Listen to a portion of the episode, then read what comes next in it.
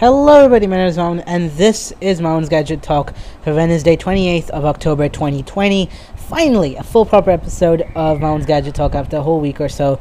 Uh, just last week I was just slacking around, so I wasn't able to get around to recording an episode. And there was nothing much coming out last week, even though uh, we have probably plenty of talk about today. Uh, I think on Monday we like uploaded some like I uploaded basically like a bonus episode or two. So uh, yeah, so that was that. Well, we have a lot to talk through, so we have plenty to talk about. A lot, lots of new devices, some pretty interesting news and stuff. So let's just crack straight in. Uh, OnePlus, uh, OnePlus of all brands on earth, OnePlus, they never settle uh, for super basic, super cheapy. They always uh, aim for quality or for something exception, truly exceptional, or maybe uh, this latest move that they're about to do they really don't want to settle with just flagship domination. They want to dominate all corners of smartphone market. So basically, OnePlus was like, okay, let's just run out and launch two new Nord phones. OnePlus Nord N10 5G and Nord N100. And I'm sorry, I I'm, I I know I think the folks at NordVPN are like, wow, OnePlus is really taking our brand name big time. so uh, that rhymes. So uh, OnePlus has released two new affordable phones. So, and uh, let me tell you, the big blue should be scared. Samsung should be scared. That's for sure, from the looks of it. So, uh, yeah. So this young and quite popular smartphone brand, kind of popular from social media and you know YouTubers all talking about and tearing it down, tearing it down and stuff.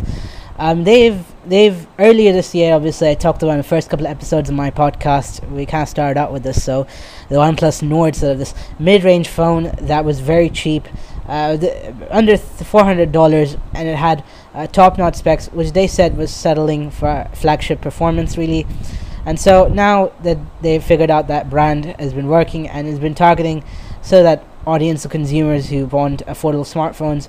They're running out and releasing new, and they said this is the first of many, as as Carl Pei, sort of the OnePlus uh, founder, as he stated uh, back when he talked with MKBHD about the first Nord phone, he was like, "This is the first of many Nord phones to come," which means they are looking to get to that segment of the smartphone market where their flagship devices won't really reach really that that young Gen Z millennial high-end phone buying market, that other segment where people don't have thousands of dollars to spend on phones. They just want a great looking phone, great feeling looking, and overall software wise, great looking phone. So you have these two little devices uh, with the N10 and the N100 5G, uh, the N10 5G and the N100. They're a little confusing though. Uh, it's a little more straightforward. The N10 5G is one with 5G, and then the N100 is the cheapy one that OnePlus is coming out. Now, I kind of, few second, I think a good minute or so ago, I kind of mentioned that Samsung should be scared.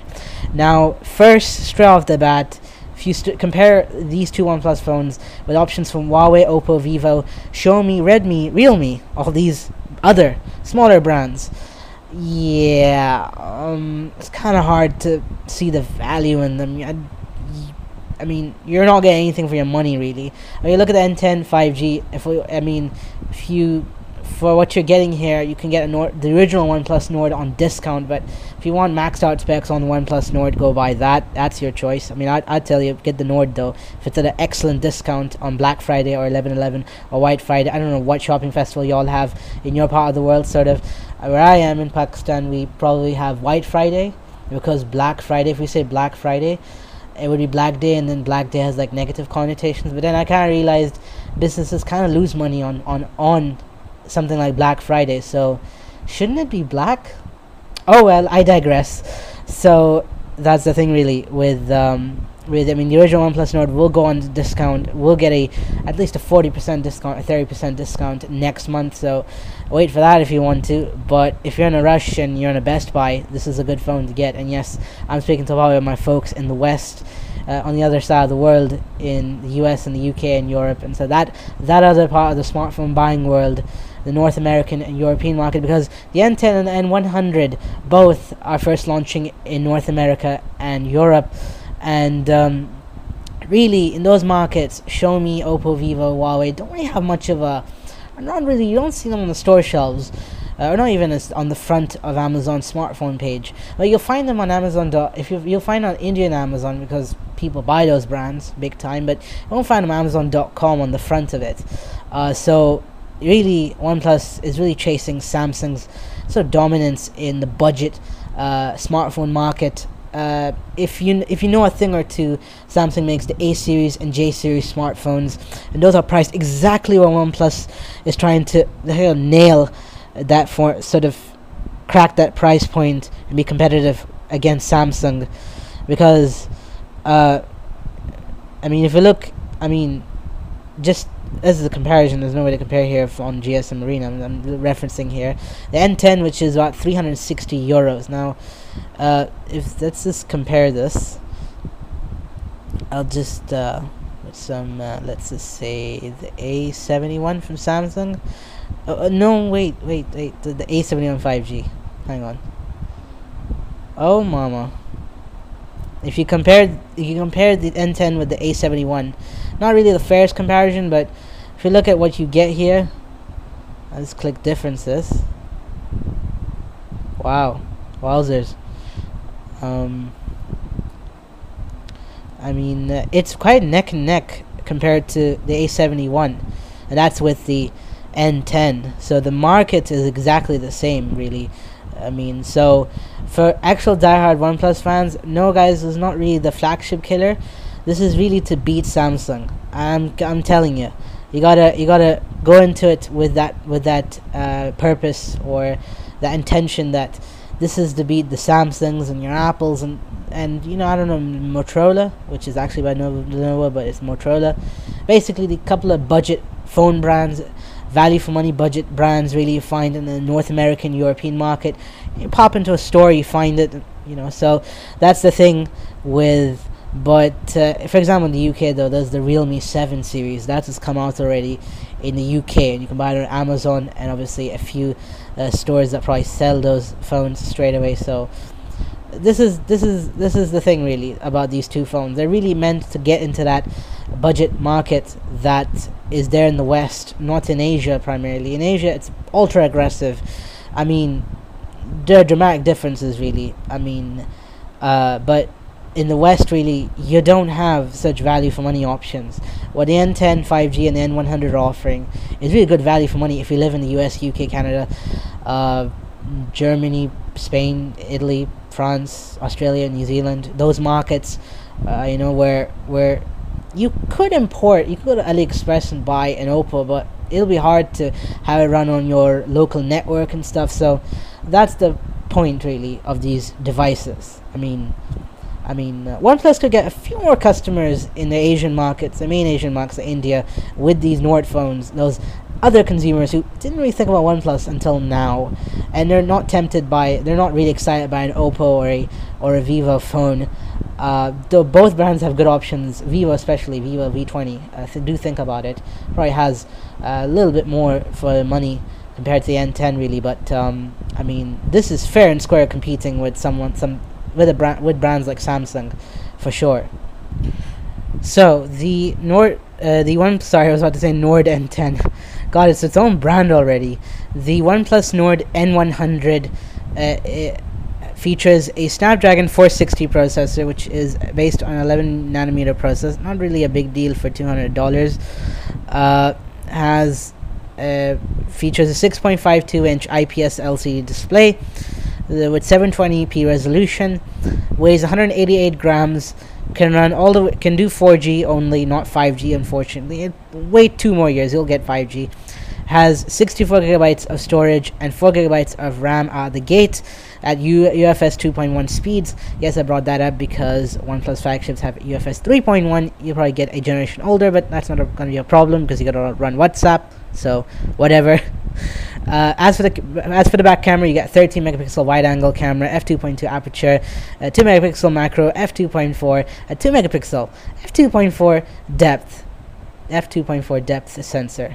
I kind of agree with Mrwhosetheboss. Like macro sensors are kind of overrated. We don't need it. I think we need an ultra wide sensor. Macros don't really do any wonders. Like those who really want macro shots, the kind of folks who want macro shots can get micro lens kits. Those can pull off much more uh, you know macro pics, you know greater detail from a snap-on kit. You know, J- just saying. This is my own opinion. The back cameras can record video at 1080p at 30 frames per second. Uh, as for the front front-facing camera, it's just an 8 megapixel sensor, so it'll be a little little punch hole notch. Uh, at f2. Point, f at f2.0 uh, aperture and can record obviously like the back at 1080p at 30 frames per second. Uh, features 802.11 AC Wi-Fi up to that. USB Type C and USB OTG for under 200. This is a good deal. $200 or euros depending on your currency.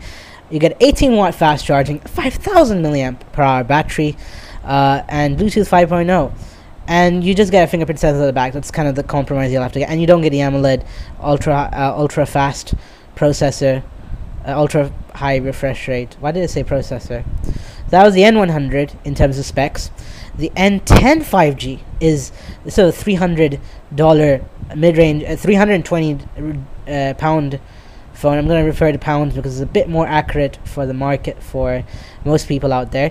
Uh, it's 320 quid in the UK, which is a good value because I was just looking through Curry's PC World, which is a famous store in the UK. Uh, and uh, phones of that kind of spec were hitting 400 quid, so good value for money. So the N10 5G has, as as in the name, 5G, and it can and but it uses low and mid band 5G. So lo and behold, a good 5G phone. At least it it picks up the same 5G reception as the iPhone 12. LOL. Uh, it can do dual SIM, weighs 190 grams, uh, has a 90 hertz IPS LCD display, not AMOLED sadly, but it's alright. No, no, one's gonna notice it. A 10 a 1080p display, so it's I think HD plus display technically, 6.49 inches display, uh, runs and has the Snapdragon 690 5G chip, uh, with uh, which is roughly two Kryo 560 gold cores and six Kryo 560 silver cores. Not bad. 128 gigabytes of storage, six gigabytes of RAM, uh, UFS 2.1 speeds. Uh, you get a 4,300 milliamp hour battery, 30 watt fast charging. 30 watt fast charging, mind you, at this price. Uh, and you get AC Wi-Fi, Bluetooth 5.1, Type C, USB Type C, OT, USB OTG, all the bells and whistles. Uh, and did I forget to mention? Uh, I haven't gone to the camera though. I forgot to mention the camera.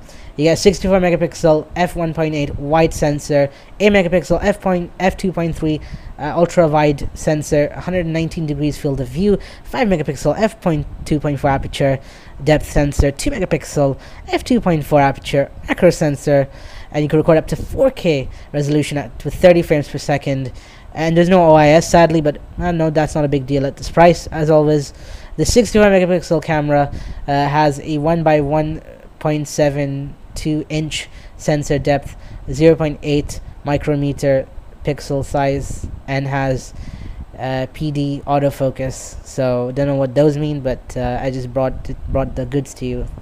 But and I and um, the N100 will cost around will cost under two hundred dollars, whereas the N the N100 will cost under two hundred dollars, whereas the N uh, 10 5G will be starting from under 350 uh, dollars or euros or pounds, pretty much. So 300, 350, 320 is the official price in the UK I've seen, which is a good value for money. Both phones, the N10 and the N100, both have micro SD card support, micro SD support, and a headphone jack. As if people forgot that you could plug wired headphones into your phones. Both come with those features. So if you're actually upgrading, this is a nice touch though. And I mean, look at the market for those who buying these devices. I mean, you'll love these upgrades. You'll definitely enjoy these upgrades for sure. So let's just butt through the differences real quick. Uh, so what you're losing on the N100 compared to the N10 is that the N100 has a little slower chip, half the storage, and possibly the RAM.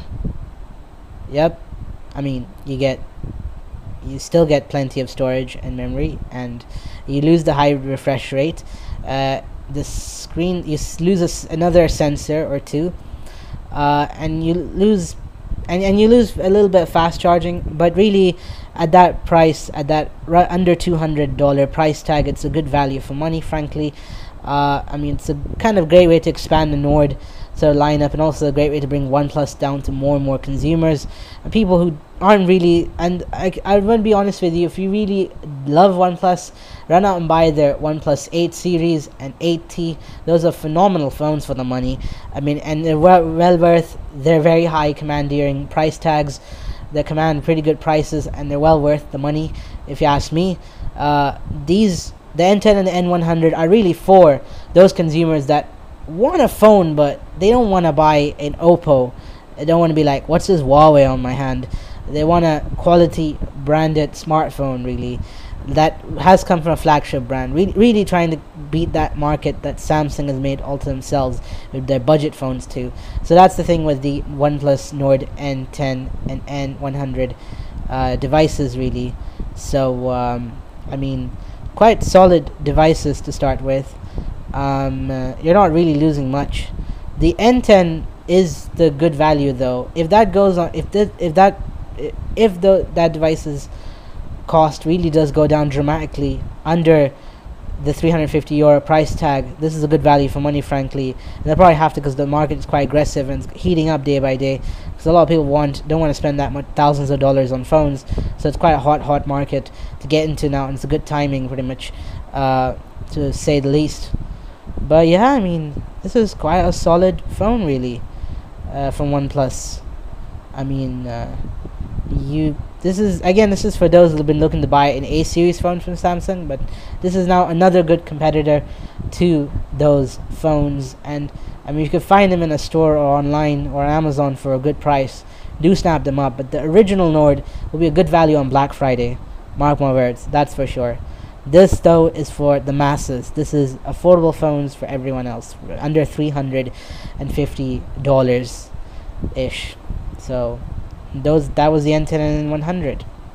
And there was another phone I kind of missed missed to talk about last week. That came out last week though. I was just gonna get to that real quick.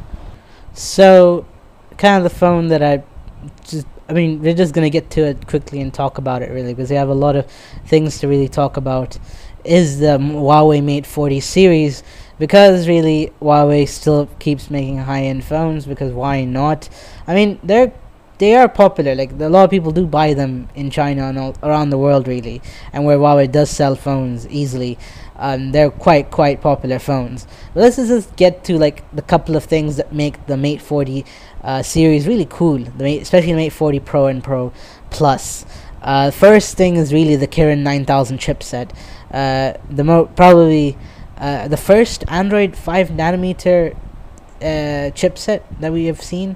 There was the Apple A14 chip, and now we have this, the Kirin 9000. Quite impressive that they're still able to pull this out after everything.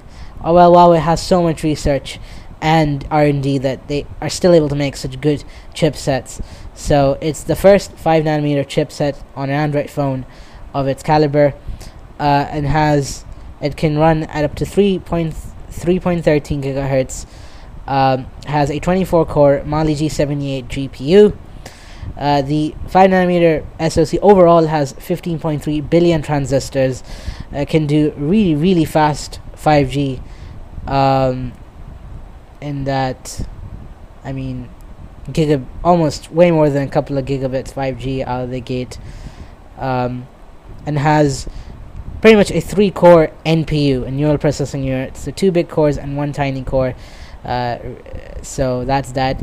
Both phones have a 90 hertz display, exactly the six, same 6.67 inch um, IP. Uh, what is it? An IPS? An OLED, mind you, a 90 hertz OLED display, 6.76 inches uh, with exactly the same resolution and has this ridiculously this very curvy display uh, and uh, so uh, I mean more than 90 degrees viewing angle.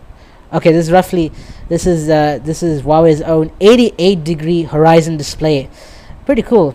It's it's so I mean Samsung's like what's this edge? Why did everyone keep copying us? Oh well. So um, so you have this. I so you have the Kirin 9000 super fast chipset for today's super fast needs, uh, and then you have uh, and then you have the cameras, which are, there's just so much to go through with the cameras. But um, the Mate 40 Pro. We're talking about the Pros, not the base Mate 40. That one probably is a whole lot toned down.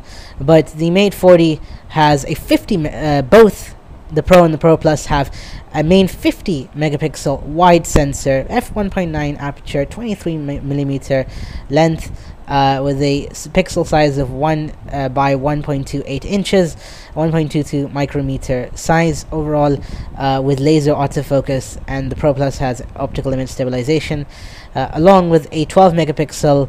Uh, okay, the main Pro has a 12 megapixel f3.4 aperture periscope telephoto lens, 20 megapixel f1.8 aperture ultra wide lens, uh, and uh, the periscope the periscope sensor has five times optical zoom. Just get a P40 if you want the if you want the photography chops on this one. Uh, on the Pro Plus, you have a 12 megapixel f2.4 uh, aperture telephoto uh, lens with 3x optical zoom, 8 megapixel f4.4 uh, aperture lens for periscope telephoto, but uh, you get 10 times optical zoom, so double the overall zoom you can get compared to the Pro and you also also get a 20 megapixel f2.4 aperture ultra wide sensor this is also on the this is a little little bit bigger and a time of flight 3d depth sensor uh, and you can record up to 4k 60 frames per second and obviously has Leica optics and HDR and everything and all the good stuff. Same selfie cameras, 13 megapixel f2.4 aperture ultra wide lens, and a time of flight 3D sensor. Uh, and you can record up to 4K 60 frames per second. So a single ultra wide sensor, but does wonders for what it does. And because of the time of flight sensor, Huawei can offer probably Huawei is the only brand other than Apple that offers true face unlocking, the kind that scans your face and kind of then unlocks your phone this way. So I mean, this is a pro phone, and you get pro specs, stereo speakers, Wi-Fi 6, Bluetooth 5.2, USB Type C 3.1, OTG, uh, all flavors of GPS, proper proper Face ID, 50 watt fast char- wireless fast charging, 66 watt fast charging, nice, 4,400 milliamp hour battery, and this is and this and both and the Pro cost 1,200 euros, whereas the non the Pro Plus is 1,400 euros. This is some baller specs for this is a baller phone with baller specs. And I forgot to mention the storage spec. Both phones start from 256 gigabytes of storage, but the Pro Plus has 12 gigabytes of RAM, whereas the non-Pro has 8 gigabytes of RAM for both 256 and 512 GB specs. Uh, overall, pretty ballsy phones and top premium, ultra premium phones. I mean, but as always, I'm a Xiaomi fanboy. You know what to do. Get a Mi 10T. Sorry, I'm Xiaomi plug. You know, I'm a big, I'm the pretty big fanboy. So that is a good phone. But overall, I mean, pretty ballsy high end phone. But um, could have been a tad bit better if there was Google services. And I've talked a little more about the software because they've been figuring out software because Google can't give who obviously because of what's happening with Huawei, they, I mean Google can't really give the I mean Google ain't gonna give their Play Store anytime soon. So instead Huawei has their app gallery and obviously has worked on security functions and privacy and comes and has even built its own search engine and maps engine. I kind of have I have used the uh, I've I've used Huawei's. I've seen. I've browsed to. How do I explain it to you? I've browsed to Huawei's app gallery once. It's kind of nice, but tons of apps are kind of missing. Obviously, Google apps and some major, major third party. I mean, Facebook, uh, Netflix. Those sort of. I mean, Netflix, Facebook. Basically, Silicon Valley's big, big startups and their apps. You can't find them really. But if you do live in regions where Huawei does sell plenty of phones and has good partnerships with lot of technology, other software companies and app services, you will find local versions. In Pakistan, as an example, if you buy this phone, you won't miss much. Okay, if you're in Pakistan, you're probably going to try to root this or sideload the Google Play Store. So that's not a problem. Do that if you because you've spent one lakh rupees. You definitely deserve to do that. But aside from uh, sideloading the Play Store and stuff. You could do those hackery things. The app gallery has plenty of local apps, especially if we talk about Pakistan. So a lot of major uh, mobile carrier, a lot of carriers is apps. Uh, and banking apps are all in the app gallery, so that shouldn't be a problem. Easypaisa, which is a f- popular ca- uh, mobile wallet, is on the app gallery. uh, as for re- point of reference, and some local apps and services by Kia, I believe, and Daraz it has an app, but that's by Alibaba, so no big deal. But if you live elsewhere aside from Asia and Western Europe, this is a probably horrible deal. This is throwing a lot of water, money in the water. It won't run Google services. But if you want to be curious, if you want to be, be want to be a bit of a hacker on your phone, you can sideload Google Play and it would probably work, but you'll have a hard time, kind of. And that's the thing, really.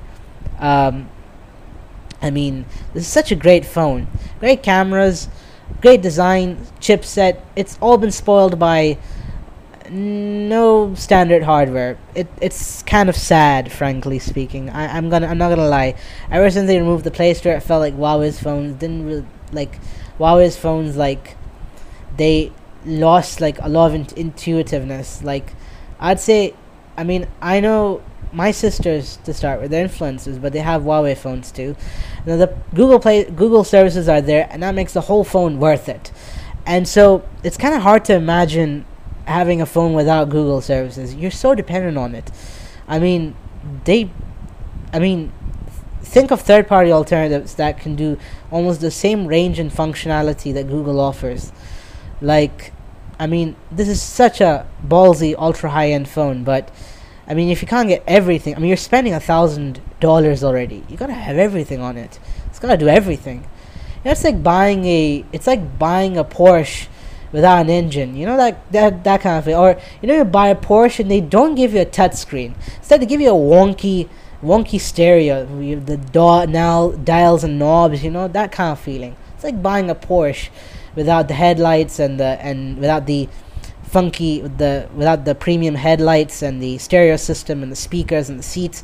It's like it's like they mixed. It's like buying a Porsche 911 with Corolla specs on it with Toyota Corolla stuff on it. That's how it feels like. I swear. It's it's. I mean, but if you live in China, if you live in the Gulf, I mean, if you live in in Western Europe, you live in Russia, you live in most parts Asia, this is a good value. I mean, if you want to spend a lot of money, go for it. I mean, I don't judge. I don't budge. So that's that. So that was the Mate 40. Yeah, Mate, it could be great, but it's a Mate 40. I mean, probably horrible deal for money. It's it's pretty high speed. I mean, like if only there was another brand that could make such ballsy spec of a phone like Huawei does. So, but they really know, uh, but they're really good at networking technology and stuff, and that's the thing really, well ahead of it compared to most people. So, yeah, I mean, this made is mental, that's for sure.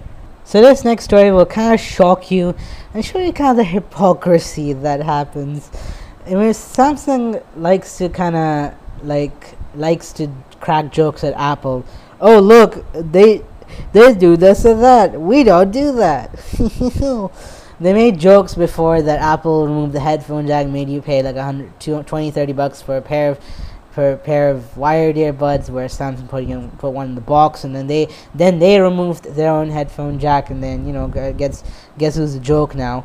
But uh, this one is uh, I hope this is not true. This would be should be way too funny for Samsung but apparently according to this uh, Korean publication Cho, hopefully I re- say this right Chosun Biz uh, citing industry insiders suggests that Samsung will follow Apple by not only ditching the inbox charger but its uh, bundled earphones too. While its Galaxy S20 series include a 25 watt charger and a pair of USB-C AKG earphones, AKG earphones, uh, those Harman ones, uh, the Galaxy S30 series may just include a cable and a SIM eject tool. look, look who's a joke now. Uh, look who's laughing. Everyone else, aside from Apple and Samsung it's kind of crazy, you know. If they, I mean, I hope them it, it, does bring the price of these phones down with Samsung, especially. I mean, it should be eight hundred bucks by this point, but, uh, yeah, I mean, it's kind of crazy. I mean, if this is true, this is bananas. I mean, this is a bra- this is kind of outrageous, you know, because I mean, Apple can shrink all it's like because, you know, the thing is, the psych you have to understand the cons- cons- consumer psychology. People buy iPhones are different breed of humans. No judgment, but and then those that buy Galaxies and Mi's and Mates and P's and all these Android phones are a whole other Brady bunch of people.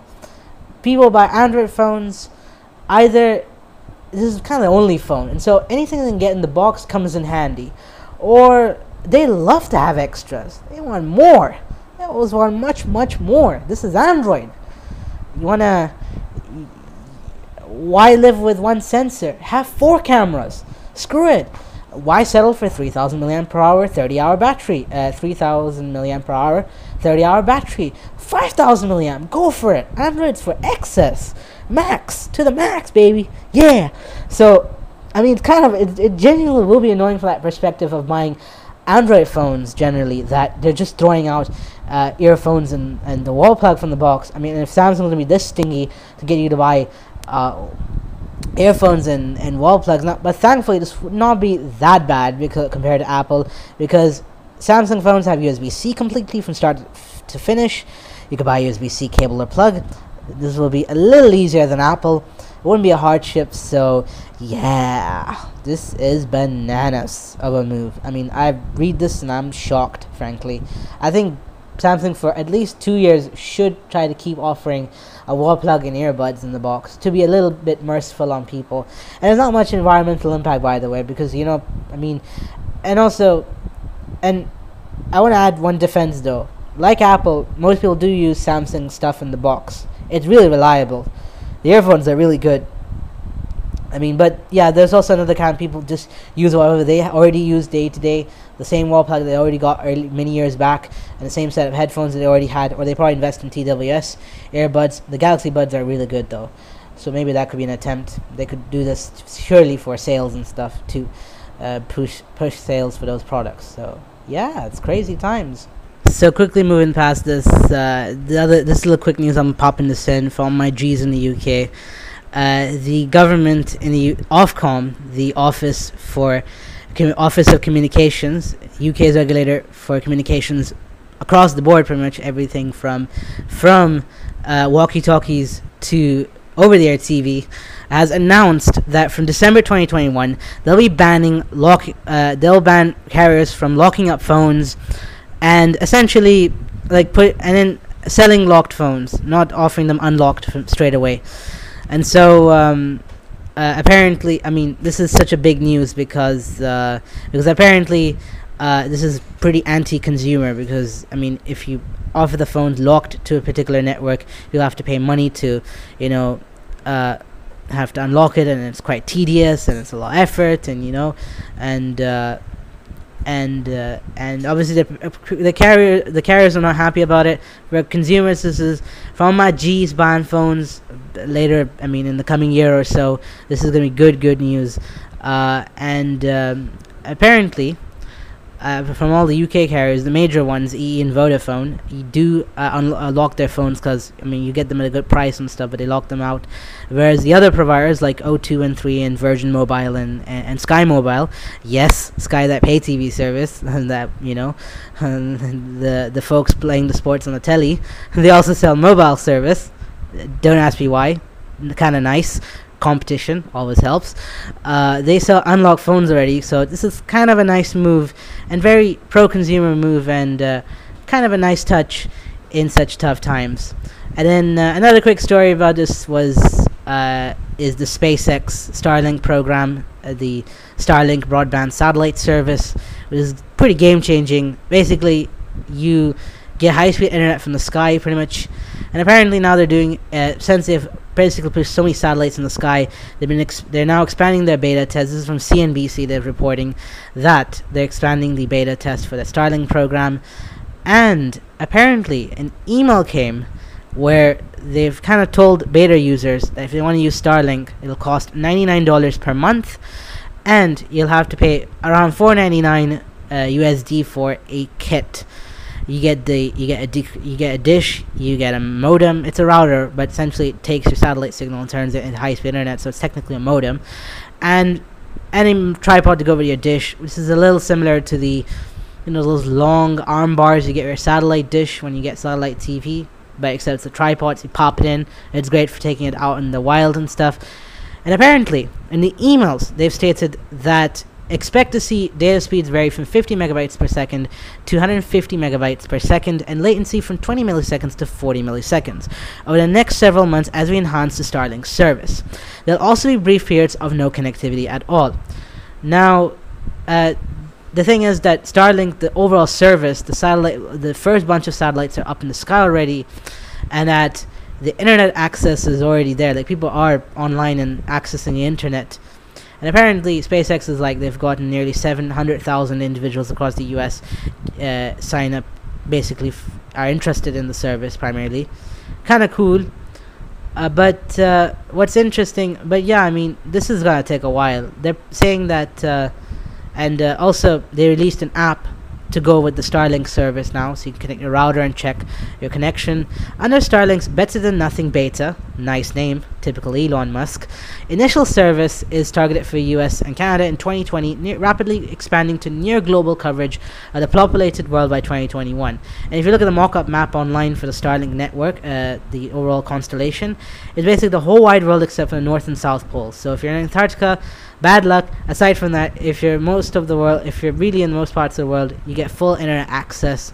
Kind of nice that SpaceX is running this massive global. Uh, they're gonna run this global interconnected satellite broadband constellation service. Pretty game changing.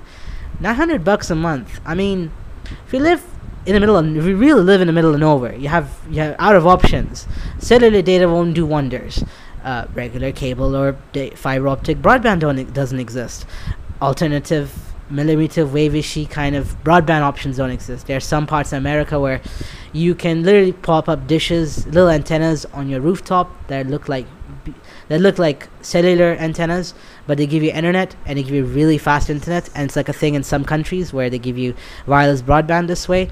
For out of those options, this is a good option. Starlink would probably be good, but down the road, I'm I kind of am hopeful if they standardize the technology, the hardware, and also beyond all this uh, more people get online, and obviously the cost of running this goes down. They'll probably bring it down to a price where everyone will be able to get it, and obviously there's enough capacity because, I mean, but aside from that, really, I mean, if you have a lot, plenty of options where you live, do shop around. If you live in a region, if you live in a city, if you live in a big urban city in the U.S. where you have a lot of ISPs, shop around, get find deals for them. Who knows? You might get a good broadband connection from them at a good price. So, but aside from that, for rural areas, this is phenomenal. And for some parts of the U.S., where it's just rocks, trees, and a house, and a little DirecTV dish to get, you know, to watch Fixer Upper, this is a good option pretty much. Starlink really is going to connect those remote regions of the world, and I'm kind of psyched. And that means people in the middle of nowhere listening to my podcast. If you actually are listening to this using uh, and you're con- and you're connected to the Starlink network, big shout out to you. You're phenomenal. So yeah, it's kind of fun. You know, fun times ahead in that regard. I mean, I mean, we're re- really cracking the final frontier of connectivity. That's the thing, if you know that reference. And finally, some Apple news because um, I think a day doesn't go out by without talking about Apple. I mean, it is it is a big brand, but uh, we have kind of two stories about it. The first is some, something to do with the uh, with Apple's audio products. Apparently, a new report came from Bloomberg. This came on Monday, sort of, uh, stating that Apple is working on two new models: a third generation entry level AirPods and a second edition, a second version of the AirPods Pro. And this will probably join the AirPods Studio and the HomePod Mini. Um, and the idea is that the entry level AirPods will inherit a form factor designed similar to the AirPods Pro with a shorter stem and replaceable ear tips, but minus the higher end features of the latter earbuds, so there's noise cancellation.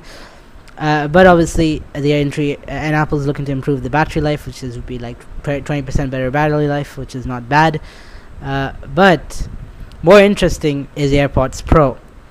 Apparently, the AirPods Pro they're looking to make it even more compact, a little like buds, actual pods or buds.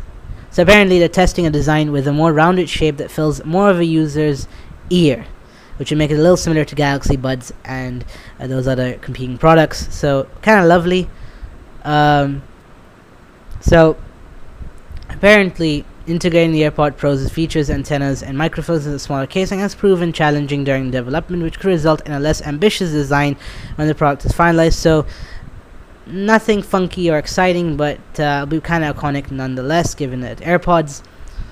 And so, uh, and uh, apparently the plan is they're going to come out with these AirPods next year. They're not coming out this year; it'll come out early next year, which is kind of cool. So, uh, Uh, that's interesting. But then more than more so has been about the possibility for a new HomePod. There's the HomePod Mini already, and then there was the original big boy, $300 HomePod. But apparently, uh, it's unclear if Apple will ultimately launch that product or just further cut the price of a higher end version.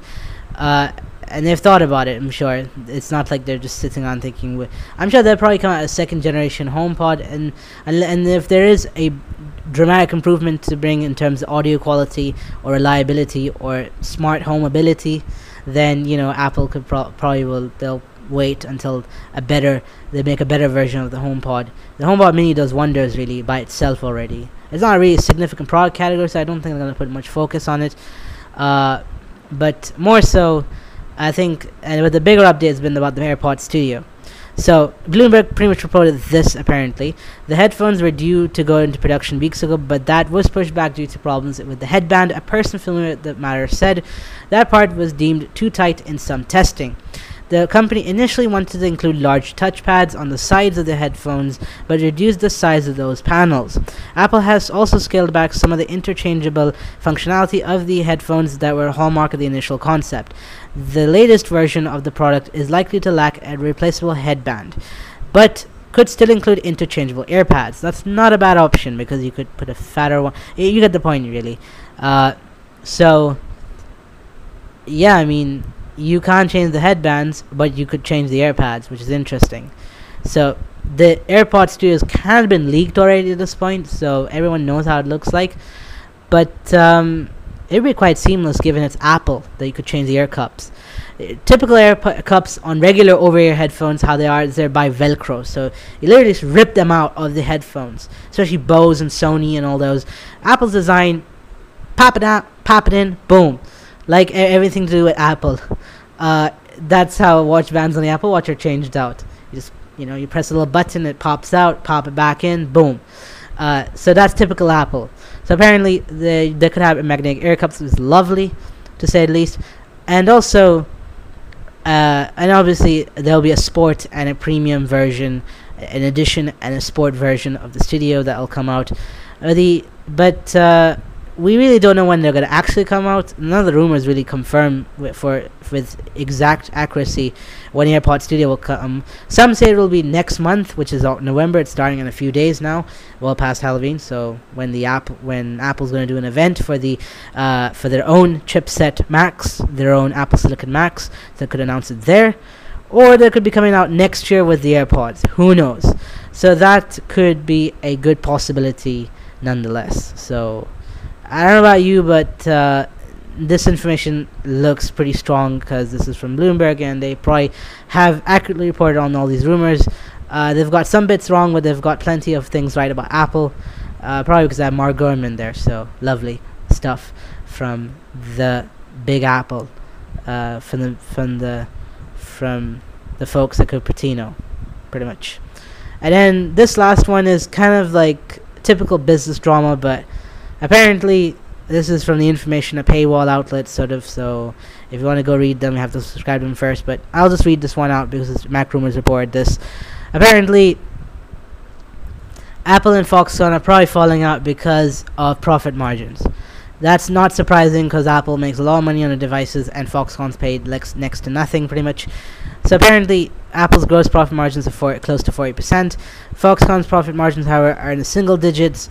And so Foxconn's like doing all sorts of tactics to basically make more money from Apple, and Apple's a pretty big customer. So apparently, 67% of iPhones ma- sold are made by Foxconn.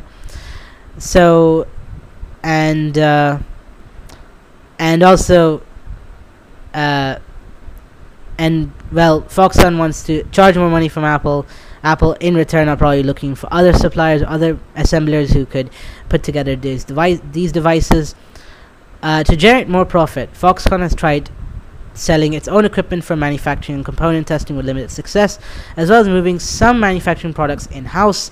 Foxconn developed its own chemicals for polishing the iPhone screen rather than relying on chemicals from a Japanese company, for example. So, literally, uh, Foxconn's like trying to flex on Apple and make more money from Apple if they can because Apple really brings in a lot of business for Foxconn. A bit of a manufacturing drama, pretty much. yeah, in the world of ma- assembling and manufacturing, quite a tense drama in terms of margins that can happen.